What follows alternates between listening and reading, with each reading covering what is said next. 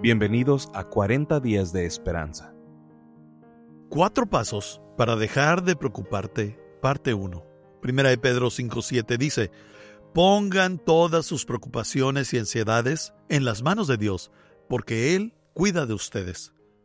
Hace falta más que fuerza de voluntad para dejar de preocuparse. Ya sabes eso, porque ya lo has intentado. Has pensado, no debería preocuparme por esto. Y sigues preocupándote al respecto.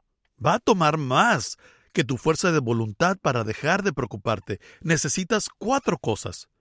Tienes que conocer a Dios. Jesús dijo en Mateo seis treinta y dos, la gente que no conoce a Dios trata de conseguir esas cosas, pero ustedes tienen a su Padre en el cielo que sabe que necesitan todo eso.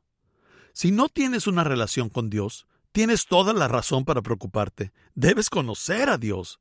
Como un creyente, tienes un Padre celestial que ha prometido cuidar de ti.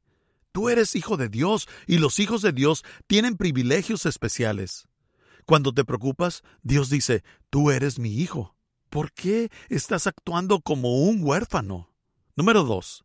Tienes que poner a Dios primero en todas las áreas de tu vida. Mateo seis treinta y uno al treinta y tres dice, así que no se preocupen preguntándose, ¿qué vamos a comer?